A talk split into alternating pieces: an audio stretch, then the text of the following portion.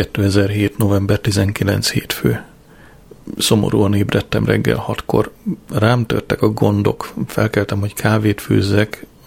Glenn a konyha asztalnál ült boxerben és terepszínű trikóban. Korán keltél, mondtam. Hozzászoktam, apa. Napkelte előtt el kell hagynunk a tábort. Vártuk, hogy fel, felforjon a víz. Apa, kérdezhetek valamit? szólt Glenn. Miért nem írsz nekem minden héten, ahogy a többi szülő? Őszintén szólva, Glenn, nem nagyon van miről írni. Semmi érdekes nem történik. Engem minden érdekel, csattant fel Glenn. Bármilyen apróság, tudni akarom, hogy vagy. Nem akarom, hogy meghallj, apa. Gracie jött be, és felmászott Glenn térdére. Megsimogatta a fiú borotválatlan arcát. Emlékszel arra a döglött sünire, amit láttunk, apa? A mennyben van? Már épp magyarázni kezdtem a kreacionizmus és az intelligens tervezés hívei közötti nézeteltéréseket, amikor Glenn azt mondta, persze Gracie, a mennyben van, és boldog. Miközben reggeliztünk, Daisy bukkant fel hihetetlenül magas sarkú csizmában. Nagy fekete retikő volt nála, ami szintén újdonság volt a számomra. Felajánlottam, hogy készítek neki egy szalonnás szendvicset. Ugóval reggelizek, közölte. Megpuszílt a Gracie-t és Glent, aztán elment. A nappali ablakából, ablakához mentem, és néztem, ahogy Daisy a kátyukat kerülgeti a kocsi beállón, mintha az Oxford Street-en, Oxford Street-en menne. Gracie óvodai egyenruhája az ágya mellett feküdt egy széken, de nem volt hajlandó felvenni. Gondtalanul csücsült a nappaliban, és a High School Musical DVD-t nézte. Gracie, kiabáltam, tíz percen belül el kell hagynunk a házat. Szóltam Glennek, hogy keresse meg a hajkefét, én pedig felkaptam Gracie-t, és a fürdőbe vittem. Aztán, míg én a fogát mostam, Glenn kikefélte a huga haját, és lazaló farokba fogta össze. Hízelgéssel, rimálkodással és zsarolással próbáltunk, próbáltuk rávenni a lányomat, hogy vegye fel az óvodai egyenruhát, de végül feladtam, és engedtem, hogy a kis hableány jelmezében menjen. Csak azután volt hajlandó fel, rá, felvenni rá az óvodai kardigennyet, miután emlékeztettem, hogy a hableánynak csak az alsó része hal. Elismerte, hogy ez igaz. Mivel késésben voltunk, felszereltem a bicikli elejére a gyerekülést, és kerékpárral mentünk az oviba, bár féltem, hogy a hableány farka beakad a küldők közé. Azután betekertem a kórházba a kezelésre, teljesen kimerültem, mire odaértem. Szelli azt mondta, fáradtnak tűnök, és fel kellene hagynom a kerékpározással a kezelés idejére. Miután benéztem a könyvesboltba, hazamentem. Glenn azzal fogadott, hogy egy autó Manchesterbe vitte a szüleimet a Jeremy Kyle Show felvételére. Elszomorodtam. Reméltem a végzet valamiképp közbeszól, és megakadályozza, hogy a MOL család köznevetség tárgyává váljon. November 20 kedd. Anya kora reggel telefonált a Manchesteri hotelszobából. Azt mondta, Lukas és Rózi is ugyanebben a hotelben lakik, de külön autóval mennek majd a stúdióba.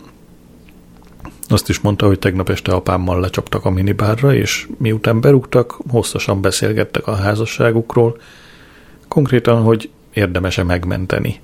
Megkérdeztem, mire jutottak. Egyikünk sem emlékszik, felelte, mondom, hogy részegek voltunk. Emlékeztettem arra, hogy a Jeremy Kyle Rózi származása miatt mentek.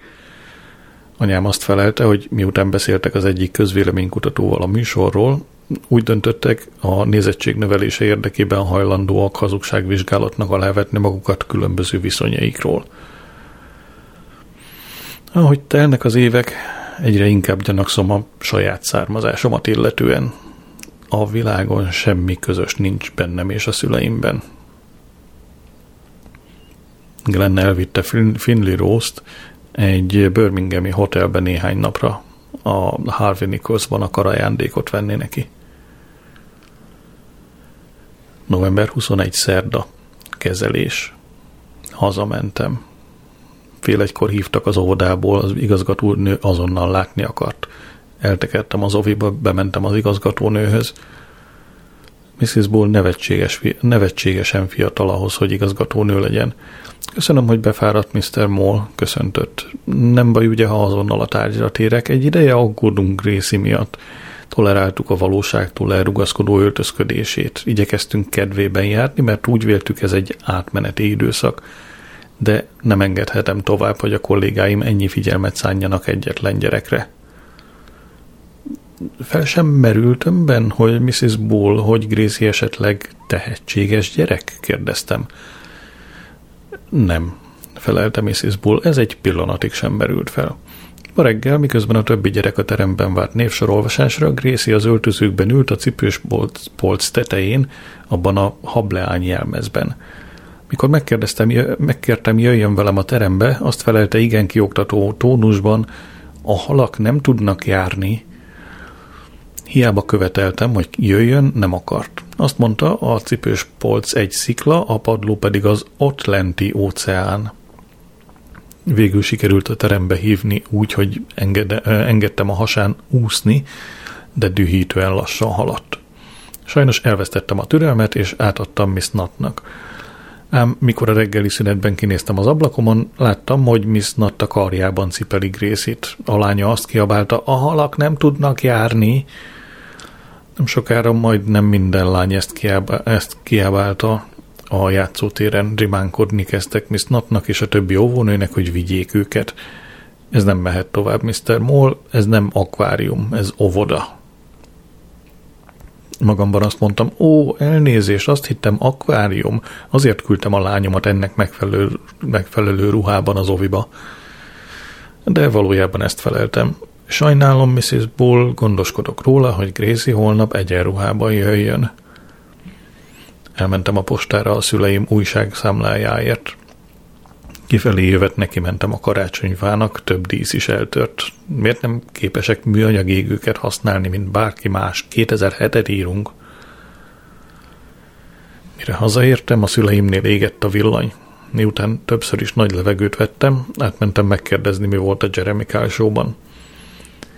Anyám a szánalmas vissza, visszaemlékezésein dolgozott, apám még mindig ágyban volt. Nem értem, miért duzzog az apád, mondta anyám. A közönség az ő pártjára állt. Megkérdeztem, miért. Egy tolókocsis zokogó ember, aki megtudta, hogy a kedvenc kislányának más az apja. Kőből kell legyen a szíved, ha nem sajnálod meg. Tehát tényleg Lukas Rózi apja? Igen, felelte anyám. Amikor Jeremy Kyle felolvasta a DNS teszt eredményét, Lukasz talpra ugrott, a levegőbe boxolt, körbefutott a színpadon, megölelte Rózit, elvette Jeremy Kyle-tól a papírt, megcsókolta, aztán visszaült és elsírta magát. Az apád megpróbált Lukaszhoz gurulni, hogy képen törölje, de nem jutott el odáig. Akkor Jeremy Kyle felén fordult, és szégyentelennek nevezett. Aztán Rózi támadt nekem, és azt mondta, az egész élete hazugság volt – Lukasz közölte, hogy be akarja pótolni az elveszett időt, és megkérdezte Rózit, hajlandó-e hozzá költözni. Azzal kérkedett a közönségnek és a tévénézők millióinak, hogy egy udvarházban lakik, Burton Trendben, van saját medencéje, és már elő is készített egy saját lakosztályt Rózi számára. Brúzi sírva Lukasz karjaiba vetette magát. Persze, hogy veled fogok élni, apu. Anyám szemét elfutották a könnyek.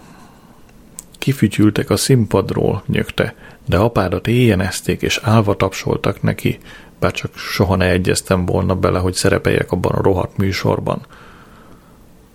Megveregettem a vállát. Ez volt a legkevesebb.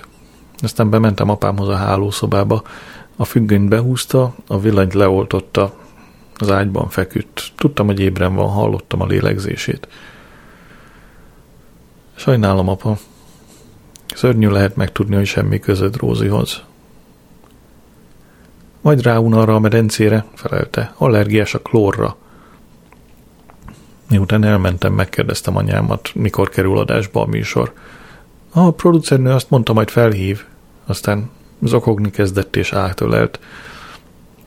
Rajtam fog röhögni egész Anglia. Egész Nagy-Britannia helyesbítettem, sőt az egész világ. A Jeremy Kyle nézhető az interneten, és ha egyszer felkerülsz a világhálóra, örökre ott is maradsz, amíg világ a világ. Eldökött magától. Te aztán tudsz vigasztalni, Adrian, mondta gúnyosan. Amikor visszaértem, felhívtam Rózit a mobilján, egy idegen vette fel. A medencében van. Fáj, hogy nem hívott vissza. Ott voltam, amikor született.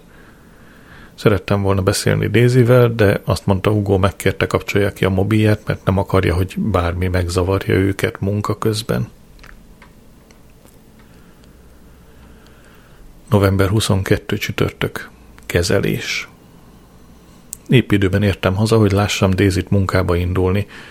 Túl mély volt a dekoltázsa. Megkértem, hogy gomboljon be pár gombot a blúzán.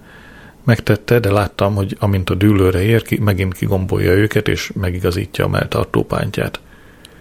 Felöltöztettem Grészit az óvodai egyenruhába, és elküldtem fogat mosni. Amikor visszajött, spanyol flamenkó ruhát és cipőt viselt, és spanyol legyező volt a kezében.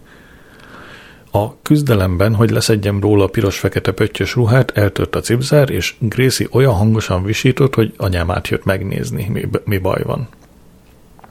Kiparancsolt a konyhából, és tíz perc múlva megjelent Gracie-vel. Óvodai egyenruhában volt, a haja két masnis covban. Nem, a haja két masnis covban. Anyám közölte, hogy ezen túl ő viszi óviba Grészit. Nem tudom, mit mondott Grécinek, de bevált. A régi kézirataim rendezgetésével töltöttem a napot. Talán ideje ismét begyújtanom a BBC-nek sorozatgyilkosos vígjátékomat a fehér furgon. Írtam hozzá egy kísérő levelet a sorozatosztály vezetőjének, és Russell Brandet javasoltam a sorozatgyilkos szerepére, Amy Winehouse-t pedig a feleségének.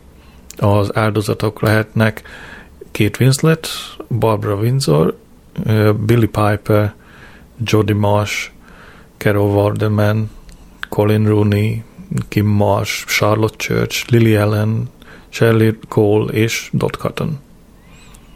Becsomagoltam a kéziratot, és elvittem a postára. Wendy Welbeck adott egy számlát a három díszről, amelyet, el, amelyet összetörtem. Tudom, hogy súlyos beteg Mr. Moll szabadkozott, de Tonyval bizonytalan a jövőnk, nem engedhetjük meg magunkat, hogy összetörjék a berendezési tárgyainkat. Két font ötven pennit akar díszenként. Megkérdeztem, mikor vette az üvegdíszeket. 1979 karácsonyán. Kérem írjon egy másik számlát, számoljon 1979-es árakkal, és vonja le belőlük az éveket, amik a, amik, amíg a díszeket használták. Akkor és csak is akkor fontolóra veszem, hogy kártalanítsam bedugtam a kéziratot az üveg alatt. Némán lemérte, aztán elolvasta a címet, és gúnyosan felnevetett. A BBC. Kifelé menet figyeltem, hogy kikerüljem a fenyőfát.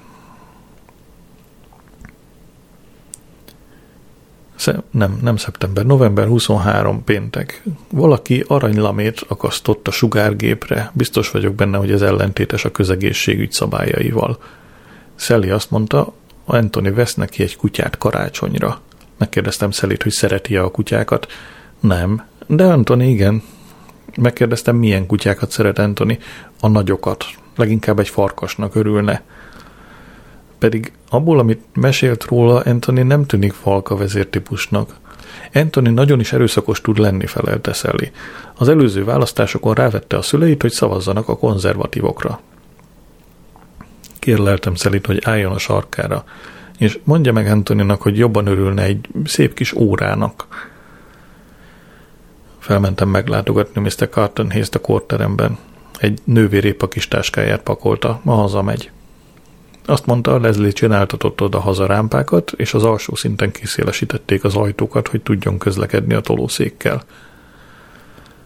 Megkérdeztem, mikor szár be a bolt. Pár héten belül, kedvesem felelte halkan. Bementem a boltba. Bernard éppen azt ecsetelte egy magas, előre görnyedő pasasnak, hogy a Booker díjasok egytől egyig azért nyertek, mert lefeküdtek a bírókkal. Anita Bruckner biztos nem, vélte a magas férfi. Pedig nincs rá más magyarázat, erősködött Bernard. A díjnyertes könyvek polcához kalauzolta a férfit, fuss át ezeket. Aztán mondja, hogy megérdemelten nyertek, mert én nem hiszem. Hátra mentem, és elkezdtem átnézni a könyveket, amelyeket Bernard vásárolt egy házi kiárusításon, de tíz perc után le kellett ülnöm. Nem volt lelki erőm buszra várni, ezért taxit hívtam. Hazaérve rögtön ágyba bújtam. Felhívtam anyámat, és megkértem hozzá el Grészit az óvodából. Délután három óra tíz perckor kiugrottam az ágyból, és vécére rohantam. A vizelés éles fájdalommal járt. Felhívtam a radiológiát, és beszéltem Szellivel. Majdnem biztos, hogy ezek a kezelés mellékhatásai, mondta. Örülhet, hogy eddig megúszta őket. November 24 szombat. Daisy kora reggel elment Fairfax Lysettel. Felderítő útra mennek egy konkurens birtokra, a Belvoir kastélyba. Ötleteket akarnak a közönség elcsábítására. Amikor elköszöntem Daisy-től, hozzátettem jó mulatást. Nem mulatni megyek, Adrian, felelte védekezően. Dolgozom. Nem volt erőm vitatkozni vele. Átvittem Grészit a szüleimhez, azután megpróbáltam elbiciklizni a kezelésre. Fél útig jutottam a dűlőn, amikor vissza kellett fordulnom, és taxit hívtam. Nem engedhetek meg magamnak napi két taxiutat. Hogy megyek a kórházba ezen túl? Hazaút 14 font 50 pennibe került. Amikor tiltakoztam, mondván reggel 10 font 80 pennit fizettem ugyanezért az útért, a sofőr közölte, sajnos délután többet fogyaszt a kocsim. Lenyeltem, de azóta is kétlem, hogy ez tudományos tény lenne. Átmentem anyámékhoz Gracieért, aztán pizsamát és köntöst húztam, pedig még mindig nappal volt. Úgy érzem magam, mint egy beteg. Még egy doboz tejberist is megettem. Nem volt erőm ellenkezni, amikor Gracie minden párnát levett a heverőről, hogy az összes tiszta lepelő, lepedő felhasználásával játszóházat építsen. Még mindig köntösben és pizsamában voltam, amikor hazajött Daisy. Idegbajt kapott, amikor meglátta, de csoda rendetlenség van a nappaliban, és még dühösebb lett, amikor rájött, hogy a játszóház az ő márkás Vivian Westwood koktél szoknyáját viseli – mi, tényleg ez van ideírva, amikor a játszóház az ő márkás Vivian Westwood cocktail szoknyáját viseli. Szerettem volna segítség, segíteni rendet rakni naplom, de nem volt erőm. Lehet, hogy már elkezdődött a leépülésem. Grészit a szobájába küldtük, mert ez nem igazán, nem. Grészit a szobájába küldtük, de ez nem igazán büntetés neki. Több játéka van, mint a Hamlis áruháznak. november 25 vasárnap. Taxival mentem kezelésre. Vissza is. Pizsamát húztam. Lefeküdtem. Csak a fájdalmas vizelés miatt keltem fel. Gracie bejött a hálószobába, azt mondta, mamival megnézték a Titanicot. Mami sírt a végén, tette hozzá. Ez egy nagyon szomorú film, Gracie. Magyaráztam. Meglep, hogy a mami hagyta megnézned. Még mindig sír. Nagy nehezen feltápászkodtam, és kimentem Dézihez. A fürdőszobában egy fürdőlepedőbe zokogott. Ne sír, Dézi, kértem, ez csak egy film. Dézi a fürdőkádba vágta a fürdőlepedőt. Azt hiszed, egy hülye film miatt sírok? Három hete egyfolytában sírok. Ha miattam aggódsz, nem körülötted forog minden étrien, ha nem tudnád, nekem is van saját életem. Észrevettem, hogy nincs rajta a jegygyűrűje. Amikor rákérdeztem, azt válaszolta, ha nem tűnt volna fel, sokat fogytam, a gyűrű meg folyton leesett. November 6. Nem, november 26 hétfő. A kezelés után találkoztam anyámmal. Az onkológia előtt parkolt a pilos, tilosban egy mazdával, amelyet olyan zöldre festettek, amilyen szín egyszerűen nincs a természet palettáján – miközben a kórház területén lévő fekvő rendőrökön zögykülődtünk, elmondta, hogy kiürítette a cukortartóból az aprót, amelyet három éven át gyűjtött, és elvitte a bankba. Amíg van annyi pénzem, hogy eltemessem az apád, nem érdekel a pénz, folytatta. Nem bírom nézni, mennyit küzdködsz, hogy kezelésre járj, úgyhogy mostantól én hozlak, viszlek. Én őszintén tiltakoztam. Anya, nem használhatlak ki. Az anyád vagyok, Adrian felelte. Te pedig egy nagyon beteg fiú. Átmennék érted az izzó parázson, átúznék egy cápákkal teli tengert, megverekednék egy jeges medvével. Elborzaszt a gondolat, hogy naponta kétszer összezárja magam anyámmal egy kocsiban. Pár perccel később bekapcsolta a Rádió 2-t, James Blunt bömbölte You're Beautiful-t a kocsi sztereó hangfalaiból.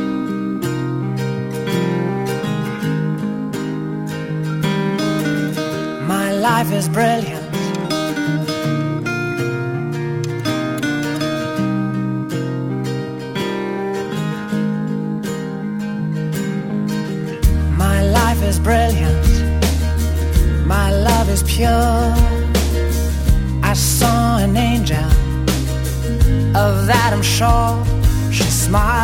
The subway. She was with another man, but I won't lose no sleep on that, cause I've got a plan.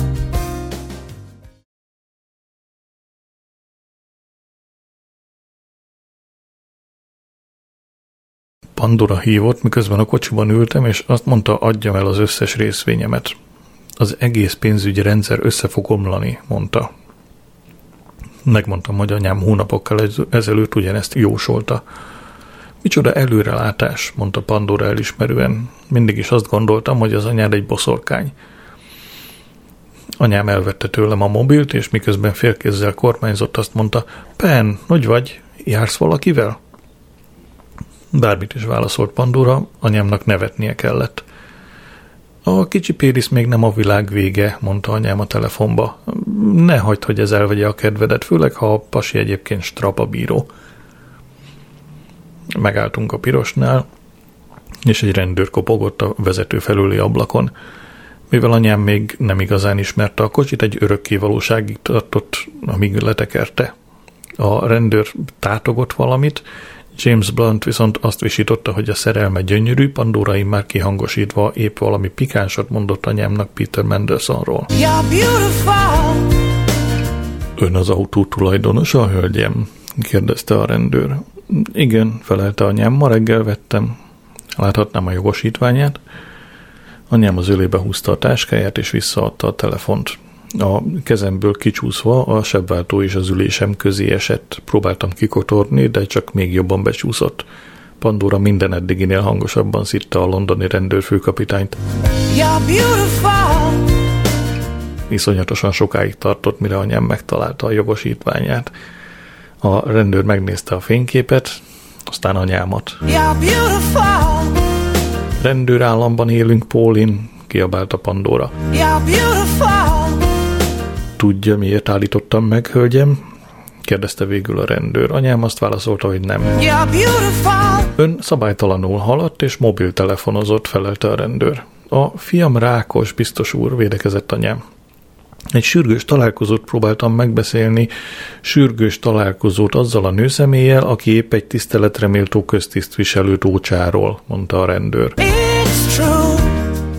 Az ülés alól Pandora épp azt ecsetelte hármunknak, hogy Harriet Harman egy álszent mocsok. Én közben lehajoltam és próbáltam elérni a telefonomat. Teljesen kiment a fejemből a telefonálásról szóló törvény, magyarázkodott anyám. A klimax végén járok, a hormonjaim virtus táncot járnak. Az virtus tánc, ugye? Kimaradt egy er. Bekiáltottam az ülés alá. Pandora, tedd le a telefont, az anyámat épp egy rendőr kérdezi ki. Sok sikert a mocsokkal, Pólin, kiabált Pandora, aztán szerencsére letette. Anyámat megbírságolták. 80 fontot kellett ott helyben kipengetnie. Ez szó szerint utonállás. A mai rendőrök épp oly utonállók, mint Dick Turpin. November 27 kedd. Reggel úgy kellett kivonszolnom magam az ágyból. Anyám elvitt kezelésre. Ragaszkodott hozzá, hogy bejöjjön velem. Azt mondta, találkozni akar Szellivel. Nem tudom, miért szeretik az emberek annyira anyámat. Szelli a végén még a telefonszámát is megadta neki. Rövid beszélgetésünk során anyám azt javasolta Szellinek, hagyja ott Antonit. Továbbá megmondta, hová menjen hajat vágatni, és hogy B6 hiányban szenved. Azt sem rejtette véka alá, hogy a kórházi tunika nem áll jól Szellinek. Hordj hozzá övet, javasolta anyám. Húzd össze a derekad. Miután anyám kiment a várószobába, Szelli azt mondta, az anyád fantasztikus, bármit megadnék, hogy ilyen anyám legyen. Az enyém alig beszél hozzám, és majdnem tönkretette az apámat. Egy vagyon költött Cliff Richard emléktárgyakra. Egy havi fizetést pocsékolt el a múlt héten a korai kiadású Living kis, kis lemezre. A kórház után bementünk a könyvesboltba. Anyám szabálytalanul a dupla, csí, dupla sárga csíkra parkolt. Hogy átveri a közterület felügyelőket, egy kézzel írt cédulát csíptetett az ablaktörlő mögé. Kedves közterület felügyelő, azért álltam meg a dupla sárga vonalon, mert a fiamat prosta, prostarákkal kezelik, így és túl gyönge ahhoz, hogy akár rövid távolságot is gyalogoljon.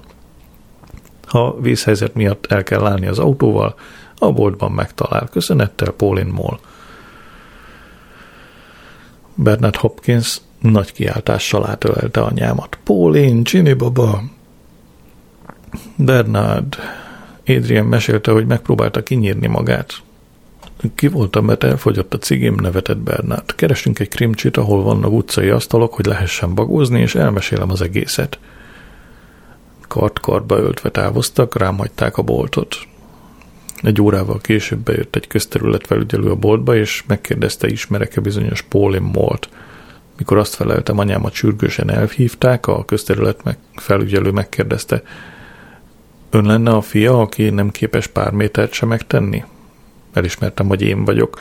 Sajnos épp egy létre tetején álltam, és a költészet szekciót rendezgettem a legfelső polcon.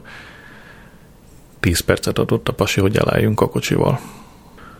Miután elment, rögtön hívtam anyámat. Azt mondta, a rózsa és korona előtt ülnek Bernárdel, és épp most rendelték meg a második körüket.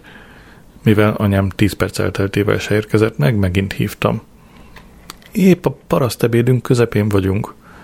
Azt mondta, álljak el én az autóval. Mikor megemlítettem, hogy nem vezetett rá a biztosítására, hogy vezethessem a kocsiját, azt mondta, olyan kicsinyes vagy, Furcsa, recsegő hangot hallottam a vonalban. Mi ez a zaj? kérdeztem. Ecetes hagymát eszem felelte. Pár perc múlva láttam, hogy a közterület felügyelő büntető cédulát ragaszta a Mazda szélvédőjére. Ez újabb 60 fontjába kerül a nyámnak, amit alig ha engedhet meg magának. Nem folytathatja így. November 28. szerda. Mazdával a kórházba. Anyám javasolta, hogy a kezelés után ugorjunk be Melton Mowbray, ugorjunk be Melton Mowbray-be, csirkét akar venni a piacon. Mint mondja, érzi, hogy az általunk ismert civilizáció összeomlani készül. Most jöttem rá, hogy anyám nem egészen önzetlenül ajánlotta fel a fuvarozásomat. Ürügy vagyok, hogy kimozdulhasson a házból, és ne kelljen folyton apámat pátyolgatnia. Amikor meglátta a parkoló cédulát, kidobta – perre megyek, közölte, és harcolni fogok. Nem vett csirkét, azt mondta, nem elég tetszetősek. Helyette 7 font 50 pennit költött egy óriási disznóhúsos pitére. Daisy csak fél kilenckor jött haza a munkából, miközben fürdött, átkutattam a táskáját, valami arra ösztökélt, hogy ellenőrizzem az SMS-eit. Több mint 30 üzenetet kapott Hugo Fairfax Lysettől, hogy meri zaklatni a feleségemet, amikor otthon van a családjával. Lefeküdtem, és újraolvastam a becsületes Vilmost. Hajnali háromkor felébredtem, kiosantam a hálószobából, ott hagytam az alvódézit. Ezúttal még tüzetesebben néztem át a táskáját. Találtam egy üvegpesgőről szóló blokkot, egy levélgyufát a Bonamiből, egy lobrói étterem, még sose hallottam róla, mondja Mól. Egy taxiszámlát 19 font 50 penniről, és egy új szájspray flakont. Már tudom, mit érezhetett Otello.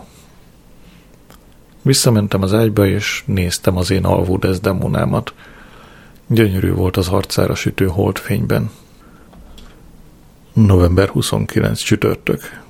Pandora hívott reggeli fél nyolckor, és megkérdezte, lefilmezhetik-e velem a kormány új rákreform stratégiájának részeként. Megkérdeztem, hol van most. Londonban, az irodámban. Ki korán kell, előléptetést lel. Miután letettem a telefon, Daisy azt kérdezte, mit akart az a ringyó, mármint a férjemen kívül. Örültem, hogy féltékenkedik. Újabb hiszti Gracie-től az ovis egyenruha miatt szerencsére anyám odakint tudáltam azdával, úgyhogy fogtam a kabátomat, és Dézire hagytam a lányunkat. Útban a kórház felé megkérdeztem anyámat, szerinte szüksége van a Gracie-nek gyermekpszichológusra. Fenét, csak egy jó nagy elfenekelésre van szüksége, felelte. Mondtam, hogy nem értek egyet a gyerekek verésével. Neked se lett bajod, érvelt. Ellenkezőleg tele vagyok komplexusokkal. Anyám már úgy jár ki be a radiológiára, mintha az övé lenne. Amikor szóltam ezért, azt felelte, az enyém is. A kormány mindig azt hajtogatja, hogy az állampolgárok társtulajdonosok. Fel, délután felhívtam Mr. Carton Hayes-t, és a bolt bezárás, bezárásáról kérdeztem, hogy kiválasztotta-e már a konkrét napot. Hosszas szünet után azt mondta, azt hiszem egy szombat lenne a legjobb. Megkérdeztem, melyik szombat, újabb hosszú csönd. A karácsony utáni első szombat jónak tűnik. Sok kérdés merült fel, amelyeket fel akartam tenni, például, hogy mit csinálunk a könyvekkel, kell-e értesíteni az önkormányzatot, kell-e intézkednünk, hogy kapcsolják ki az áramot, a gázt és a vizet. Azt is tudni akartam, jár nekem végkielégítés, felmondjak Bernárnak és Hitesnek, mit csináljak a hátralévő életemben. Mégsem tettem fel egyik kérdést sem. Grace egy levelet hozott haza az oviból. Kedves gondviselő, Mind bizonyára tudja, Nagy-Britanniát a terrorizmus fenyegeti. A kormány terrorizmus elleni harcának részeként a mangolt parvai óvoda betonoszlopokat akar építeni a játszótér köré, hogy megakadályozza egy esetleges autós öngyilkos merénylő behatolását az intézménybe. Jövő héten kezdődik az építkezés, kérem együttműködését, ám ha mégis aggályai vannak a gyermeke gyermekei védelméért tett erőfeszítéseinkkel kapcsolatban, kérem keressen meg a fenti címen – ne feledje, hogy azoknak a szülőknek vagy gyerekeknek, akik az épület egy méteres közelébe jönnek, védősisakot és láthatósági mellényt kell viselniük. Köszönettel Mrs. Bull, óvodaigazgató. November 30 péntek. Reggeli fürdés közben észrevettem egy fájó pontot a sugárkezeléses tetoválásomnál. Útban a kórházba anyám folyton megállt, magyalt és borostyánt akart venni nem érte, nem érte el a nagy nyárfal legfelső ágain növő fagyöngyöt, de holnaphoz sátorrudakat, amelyeket addig csavar majd egymásba, amíg elég hosszú nem lesz, hogy elérje a fehér bogyókat. Azt mondja, nevetségesen drágák az idén. Megjegyeztem, hogy a fagyöngyös fák Fairfax Hall területén vannak, de azt felelte, hogy nem hisz a fák magántulajdonlásában. Emlékeztettem, hogy nem ezt mondta, amikor a mangolt parvai önkormányzat megkérte, hogy vágja le a lejlandét, amelyet a mesdjére ültetett. Akkor azzal fenyegetőzött, hogy a 9 méter magas szörnyetegekhez láncolja magát, ha az önkormányzat emberei a közelükbe mennek láncfűrészeikkel. De anyám közölte, hogy a lejlandi nem számít fának. Miközben a kórház parkolójában álltunk sorba, Pandora hívott, és kiadta nekem, hogy találkozzam vele. Szombat délután kettőkor a Városháza téren egy fotózásra a Leszteri prostatabántalom megelőző csoporttal. Nem kérés volt, utasítás. Tudja, hogy képtelen vagyok nemet mondani neki. Dézi este tízkor ért haza, állítólag megfeledkezett az időről. A blúzáról hiányzott egy gomb. Get out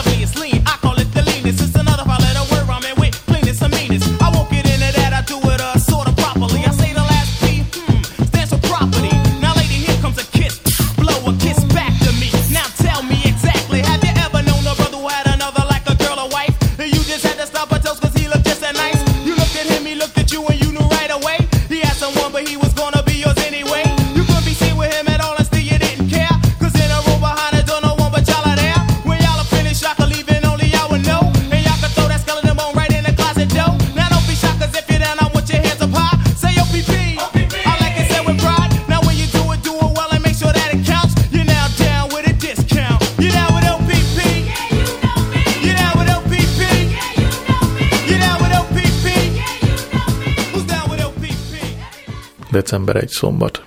Előkészítettem a karácsonyi körlevelem első piszkozatát. Kedves rokonok és barátok, jól kezdődött 2007, a disznóolak csövei elfagytak. A legtöbb vízvezetékszerelő megfizethetetlen kiszállási díjat kért, ezért három napba telt, mire megint lett folyóvízünk és vízöblítős vécénk. Végül anyám felhívta egy is, ismerős ismerősét, Noah Clubhamet, ő nem vízvezetékszerelő, de egyszer dolgozott a Homebase barkásáruházban, és van egy klasszer számkészlete. Óránként 25 fontot kért, és 5 napig volt nálunk. Apám azt állítja, rajta kapta Klephemet, amint a fürdőszobapadlón alszik, de Klephem azt mondta, nem, Klephem tagadta, és azt mondta, hogy csak vizionálta a problémát. Februárban Valentin napi meglepetésként befizettem Dézit és magamat egy Velszi kirándulásra, az estéket panzióban töltöttük, sajnos minden nap esett, így semmit se láttunk a busz ablakából. Dézi pánikrohamot kapott, amikor a bányásznap alkalmából a bányászati hivatal emlékközpontjában végig kellett kúsznia egy gyalagúton a szénfronthoz. Végül sikerült felkapaszkodnia a Snowdon csúcsra. Egész biztosan ő, ő, ő volt odafent az első nő tűsarkúban.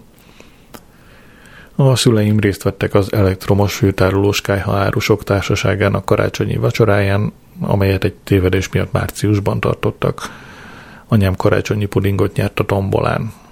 Grészit bevittük a sürgősségére, miután lenyelt valamit, mint utóbb kiderült, Business Barbie aktatáskáját. Egészség. Gréci többször megfázott az év során, és dürahamai továbbra is sokkal godalomra adnak okot. Különösen kellemetlen jelenet volt a Pizza Hutban az év elején, amikor Gracie háromszor is felkereste engedély nélkül a salátabát, és kisajátította az ananász darabokat. De a Pizza, pizza Hut hajlandó volt visszavonni az elt, eltiltásunkat, amennyiben Gracie-t kortában tartjuk. Szegény Dézinek idén menstruációs problémái voltak. A menstruáció előtti feszültség annyira elhatalmasodott rajta, hogy havonta három napig ki sem mozdul a hálószobából, ahol egyszer sír, másszor dühöng. Szegény pára. A jó hír, hogy ismét dolgozik. Ugo Fairfax Lysett, a családjai a Fairfax Hall, kinevezte személyi asszisztensé és rendezvény szervezővé. Most épp két zsiráfot próbál találni a Safari Parkhoz. Igen, zsiráfokat. Nagy megkönnyebbülés mindannyiunk számára, hogy anyám végre túl van a klimaxon. Három hónapja volt az utolsó hőhulláma. Aggasztja a növekvő szőrzete, és elkezdett egy lézeres bőrfiatalító kúrát, úgyhogy drukkolunk.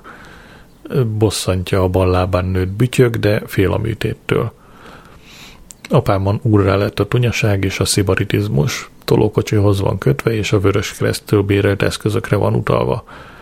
Belei még mindig renyhék egy kicsit, körülbelül három naponta képes eredményt produkálni nem kérünk a házi gyógymódokból. Minden törvényes megoldást kipróbáltunk, de semmi sem vált be. Bejött Daisy, és a vállam fölött elolvasta a levelet. Teljesen elment az eszed? kérdezte. Megtiltom, hogy ezt elküld. Senkit sem érdekelnek a démes nyavajáink. A safari park pedig szigorúan titkos. A legjobb öltönyömben, ingemben és nyakkendőben mentem a kezelésre. Sally nem volt ott. Megmutattam a fájó pontot Claire-nek, aki csak hétvégén dolgozik, amikor a férje otthon van és vigyáz a két éves hármasikreire. Azt mondta, ne aggódjak, ha fáj a sugárkezelés helye, ez normális ebben a stádiumban.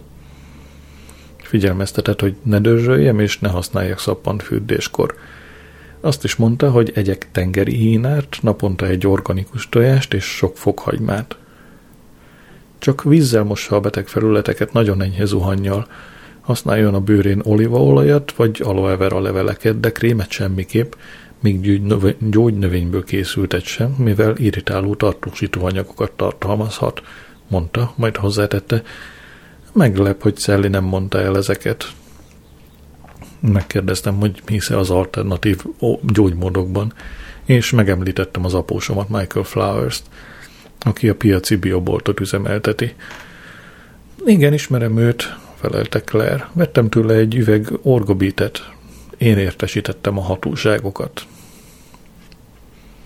Bementem a könyvesboltba. Bernárdal és Hétessel feldíszítettük a kirakatot a karácsonyi könyvekkel, és annak a magyalnak, borostyárnak és vagyonnak egy részével, amelyet anyám a városba jövet szerzett.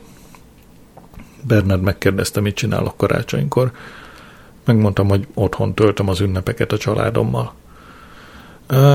A család sóhajtott. Jó kis találmány. Piszok jól jön ünnepnapokon. Amikor megkérdeztem Bernardtól, hol törti a karácsonyt, azt felelte, fogalmam sincs, fiam, alig, hanem egy üveg mélyén. Részeken fekszem, amíg véget nem érnek az ünnepek, és az élet visszatér normál kerékvágásba. Nem volt erőm megmondani Bernardnak és Hitesnek, hogy karácsony után beszüntetjük a kereskedést. Elsétáltam a városházáig, és épp akkor értem oda, amikor az óra kettőt ütött. A rákkal kapcsolatos nagy standokat állítottak fel, könyvárusító bódékat és egy nagy posztert, rajta egy poszt, prostata ábra. Pandora már ott volt, középkorú férfiak vették körül. A polgármester asszony nagyon csinos volt a száriban, az ünnepi palástban és a polgármesteri láncban. Beszédet tartott arról, mennyire jók a leszteri kórházak. A nem túl nagy tömeg udvariasan tapsolt. Pandora vette át a mikrofont, és uszító beszédet tartott a közegészségügyről. Azt mondta, a konzervatívok mindannyiunkat a bupa biztosító pénztártól tennék függővé, és ha megválasztják őket, bevezetik a vizitdíjat. Ezután felszólította a rákbetegeket, hogy menjenek ki hozzá a mikrofonhoz. Meglepően sokan váltak ki a tömegből, köztük én is. Önkénteseket kért, hogy beszéljenek az egészségügyi ellátásról – mikor senki sem lépett elő, név szerint felszólított engem, és a mikrofonhoz húzott. Mondtam pár szót a kezelésemről a királyi kórházban.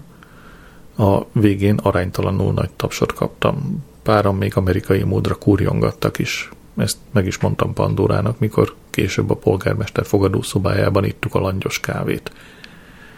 A beszédet tényleg béna volt, ismerte a Pandora, de megtapsolták a bátorságodat – nem is vagyok bátor, tiltakoztam. Sokat sírok a takaró alatt, és sajnálom magam. Minden rákbeteg bátor, minden rákbeteg harcol a betegséggel, minden rákbetegnek van méltósága. Az emberek nem azt akarják hallani, hogy a takaród alatt pityeregsz, Édi. Szívesen volt, töltöttem volna több időt vele, de megbeszélése volt Keith Vaz, a parlamenti képviselővel az új színház a The Curve turnéjáról – lehet, hogy elküldöm neki a pestést, biztos örülne a vezetés egy helyi író új darabjának. December 2. vasárnap. Hajnali fél hatkor keltem, és számba vettem a problémáimat. Igen, szerencsétlenül éreztem magam, még nem eszembe jutott, hogy nekem legalább nem kell két éves hármasikrekre vigyáznom. Fél nyolckor besétáltam Gracie-vel a faluba megvenni a Sunday Times-t és az Observer-t. Ahogy elmentünk a Szent Buta plébánia mellett, Gracie megkérdezte, mik azok a szürke izék. Megmondtam, hogy sírkőnek hívják. Gracie meg akarta nézni őket közelről, ezért bementünk, és végig sétáltunk az ösvényen. Megkérdezte, mi áll ezen a kövön. Itt nyugszik Arthur Goodchild, az úr dolgos szolgája, elhunyt 16 évesen, 1908. december 23-án olvastam. 16 évesen, milyen szomorú. Hol van, hol van Arthur Goodchild?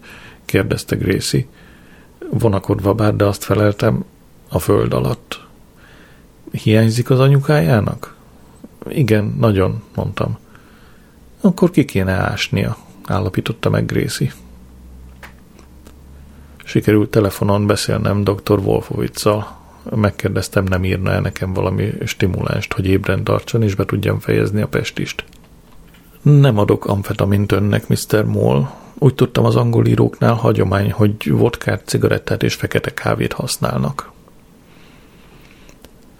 December 3 hétfő. Kezelés. Szelli rénszarvas agancsot viselt a fején. Ma van a radiológia karácsonyi bulia. Egy páciens se hívtak meg, ez nagyon rosszul esett. Később bejött a könyvesboltba egy női bundát viselő pasi, és megkérdezte, megkérdezte tartunk-e elektronikus könyveket. Nem, feleltem, mint ahogy nincs elektronikus kávénk se. Miért ilyen durvák a könyvárusok, mondta és becsapta az ajtót. Az elektronikus könyv a jövő, közölte hites, az Amazonon árulják őket. ezer ördög és pokol mérgelődött Brand, Bernard. Egy elektromos könyvet nem tudsz megszagolni, sem pedig olvasni, ha kimerültek a rohadt elemei. Bejött egy asszony egy csomó szatyorral, és azt kérdezte, van-e jó állapotban lévő példányunk az Ulyssesből. Van esetleg első kiadású James Joyce által dedikált példányuk? kérdezte. Mindig meglep az emberi tudatlanság, harsogta Bernard. Amit ön kér, az 70 ezer fontba kerül. Van viszont egy dedikált pingvin kiadásom. A nő leült a heverőre, és elrendezte maga körül a táskákat. Bernard hátrament, és néhány perc múlva kijött a Penguin által kiadott Ulyssesszel. Kinyitotta a fedelét, és megmutatta a nőnek a szerző aláírását, amely szerintem kísértetesen emlékeztetett Bernard jellegzetes kézírására. Hát nem elképesztő, mondta Bernard. Ha belegondol, a mester megérintette ezt az oldalt a tollával – én nem szoktam olvasni, közölte a nő. A fiamnak lesz. Ő a féle könyvmoly. Tele van a szobája dohos régi könyvekkel, takarítani is alig tudok oda bent. Én egy kasmír melegítőt ajánlottam fel neki karácsonyra, de nem, neki az Ulysses kell. Szerintem mestermű, nevetett elnézően. Közbe kellett volna avatkoznom. Nehelyett szótlanul néztem, ahogy Bernard elvesz 30 fontot az asszonytól. Amikor a kasszához mentek, a nő még megkérdezte, szokott James Joyce felolvasni a Waterstones-nál? Azt kétlem, hölgyem, mivel 1941 óta halott, válaszolt Bernard, és nagyot sóhajtott. Január 13-a igen szomorú gyászos nap. Miután a hölgy távozott az agyraival együtt, Bernard utána nézett a kirakaton keresztül, és megcsóválta a fejét – Megkérdezte, olvas, olvastam az Ulysses-t. Bevallottam, hogy nem. Én se. A harmadik oldalig jutottam. Próbáld meg újra, Bernard, javasolta hites. Kicsit olyan, mint összerakni egy IKEA szekrényt. Először azt hiszed, hogy csak egy, rak, csak egy rakás fadarab, csavar, szeg, meg ilyenek, de ha kitartó vagy, megnézed a rajzot, és megvan a megfelelő csavarhúzó, az ég szerelmére fakad ki Bernard. Ki a fene az az IKEA? Ő a legkevésbé evilági ember, akit ismerek. December 4 kedd. Átjött anyám a Lester Mercury vallak, amely a harmadik oldalnál volt kinyitva. Egy fénykép volt ott, amelyen Pandora és a polgármester asszony között állok, rákbetegek gyűrűjében. A fejlécen ez a bátor áldozat a rák elleni harcról beszél. A szemem csukva volt, a szám nyitva, és a bal csuklóm erőtlenül lógott. Amikor Daisy meglátta, elnevette magát. Olyan vagy, mint Graham Norton tüsszentés közben. Naplom. Soha életemben nem készült rólam egy jó fotó sem. A fényképezőgép nem szereti a vonásaimat. Az anyám olyan a fotókon, mint Scarlett Johansson, az életben viszont 93 évesnek látszik. December 5 szerda. Kezelésre, Mazdával. Szelli elmesélte, hogy Antoni szabadságot vett ki, és Kanadába repült. Önkéntes munkát akar végezni egy pasas mellett, aki a kanadai kormány anyagi támogatását kéri egy farkas tenyésztő programhoz. Így több tízezer farkas születhetne, hogy szabadon vándoroljanak a tundrán. Megkérdeztem, felbontották-e az eljegyzést. Nem rombolhatom le az álmaimat, nem igaz, Adrian? Ami engem illet, Remélem, hogy darabokra tépi Antonit egy feldűdött farkas falka. Tudom, hogy ez kemény, de mindenkinek meg kell halnia, és biztos vagyok benne, hogy Anthony boldogan halna meg a fenevadak között. Karácsonyi lapot kaptam postától, postán apámtól és anyámtól, minek pocsékolják a bélyeget a szomszédban laknak. Egész délután aludtam, aztán el kellett szaladnom az oviba Gracieért. Mrs. Bull irodájában ült és sírt. Azt mondta Mrs. Bullnak, hogy egy hete nem evett, és nincs étel a házban. Természetesen mindent tagadtam, és elhívtam Mrs. Bullt, hogy jöjjön velünk, jöjjön velünk haza, és ellenőrizze a kamrát és a hűtőt. Elutasította, de biztosan azt hiszi, hogy elhanyagoljuk Grészit. Hazafelé menet kérdőre vontam Grészit, miért hazudott ekkorát Mrs. Bullnak. Csak annyit tudott mondani, éhes voltam. Rettegek a holnapi szülői értekezlettől. December 6 csütörtök. Kezelés. Sally nagyon csöndes volt, megkért, hogy ne beszéljek se Antoniról, se Kanadáról. Bementem a könyvesboltba. Amikor megkértem Bernardot, hogy vigye odéba Nigel a Lawson szakácskönyveivel teli kartont, ami elállja a bejáratot, azt felelte. Nem megy, haver, ki van a hátam, meg kell várnod azt a nagyokos hitest, hogy bejöjjön. Fél háromkor hites SMS-t küldött, hogy kiesett az ágyból, és eltört a bokája. Miután elmondtam Bernardnak, ő azt kérdezte, hol aludt egy francos daru tetején? Így hát gyöngeségemnek és Bernard hátának köszönhetően Miss Lawson könyvei a dobozban maradtak. Sajnos miközben Bernard és én hátul válogattuk az új készletet, megérkezett Nigel és Lancelot, akik keresztül estek a dobozon. Nem értem, miért lett Nigel ennyire mérges, nem esett baja. Szerintem hisztérikusan túlreagálta a dolgot, amikor kártérítési perrel fenyegette a legrégebbi és legjobb barátját. Ugyanakkor Lance nagyvonalú volt, és elfogadta a bocsánat kérésemet. Mindig a seggemre esem, mondta. Mi vakok, vakok olyan kétbalkezesek vagyunk. Mivel Nigel tovább hisztizett az elesése miatt, megmondtam, hogy magára vessen. Legközelebb nem menjem sehova a kutyája, a fehér botja, vagy egy látókísérő nélkül, aki mutatja az utat. Karácsonyi ajándékért jöttünk, közölte Nigel, de azt hiszem inkább a Mark St. Spencernek adom a pénzem. Miután leült a heverőre és megivott egy csésze kávét, megenyhült, és ironikus módon hat példányt vásárolt a Nigella Expressből. Daisy nem ért haza időben a szülői értekezletre, így egyedül mentem. Gracie sok tekintetben nagyon aranyos kislány, mondta Miss Nutt a, hogy is mondjam, különbségei ellenére könnyen szerez barátokat, és szeret dolgozni. Ekkor összeráncolta a szemöldökét. Ám a múlt héten megkértem a gyereket, gyerekeket, hogy beszéljenek a családjukról, és diktáljanak néhány mondatot a képhez, amelyet festettek. Egy nagy festményre mutatott a hátsó falon. A képen egy szemüveges pálcika ember feküdt, ha jól láttam a fűben, egy piros szájú, magas sarkú cipőt viselő pálcika ember mellett, aki egy üveget tartott a kezében.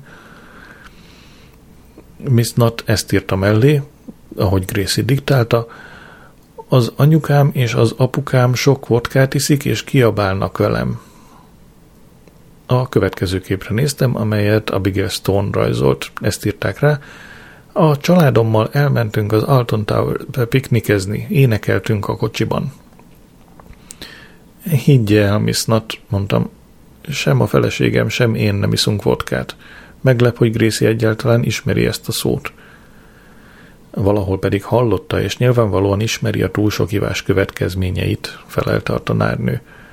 Ő az egyetlen, aki önkívületi állapotban ábrázolta a szüleit, tegnap pedig Gracie rongyokban jött toviba. Volt a hangjában némi vádaskodás, de nem törődtem vele az a hamupipőke ruhamisznat. Ha kifordítja, akkor báli ruhává változik. Amennyiben a jövőben nem óvodai egyenruhában jön Gracie, hazaküldjük. Nevetségesen elnézőek voltunk vele eddig, de ennek véget kell vetnünk. Nehéz szívvel jöttem el, és harcolva a széllel elmentem a medvébe. Csak inni akartam egyet, és menni de Tony és Wendy Welbeck az asztalukhoz invitáltak, és ragaszkodtak hozzá, hogy tartsak velük. Ami a díszeket illeti, kezdtem, hagyja a díszeket, szólt közbe Tony. Ami történt, meg történt. Wendy születésnapja van, mit kér? Valamiért azt feleltem, vodkát. Mikor Tony a bárpulthoz ment, Wendy azt mondta, örülök, hogy összefutottunk, szeretném megkérni, hogy olvasson el valamit, amit írtam, hiszen maga majdnem hivatásos író, ugye? A legnagyobb rémületemre egy gépelt oldalakkal teli dossziét húzott elő a táskájából, és elém tolta. A címe Kutyusok és kankalinok. Ez angolul valószínűleg jobban hangzik. Elolvastam az első néhány oldalt. Boldog gyermekkorom volt. Nevetés zengett a házban, ahová születtem. Apám folyton zsémbeskedett, de a szíve aranyból volt. Anyám mindig mosolygott, puha kezei pedig sose pihentek. Becsuktam a dossziét, és magamban felsóhajtottam. Tudtam, hogy mire a kutyusokhoz és a kankalinokhoz érek, hánynom kell majd. Úgy élveztem az írást, mondta Wendy. Elolvasná és megmondaná a véleményét? Azt magyogtam, hogy igen. De ígérje meg, hogy őszinte lesz, kérdezte és kérte, és megfenyegetett az ujjával. Legyen kíméletlenül őszinte. Amikor Tony visszajött, úgy láttam tripla vodkát hozott egy szmirnafos pohárban. Épp az első kortyot ittam, amikor Miss Nat jött be a többi tanárral. Elment az asztalunk mellett, és majd felnyásalt a tekintetével.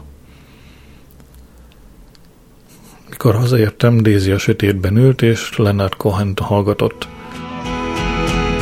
Now so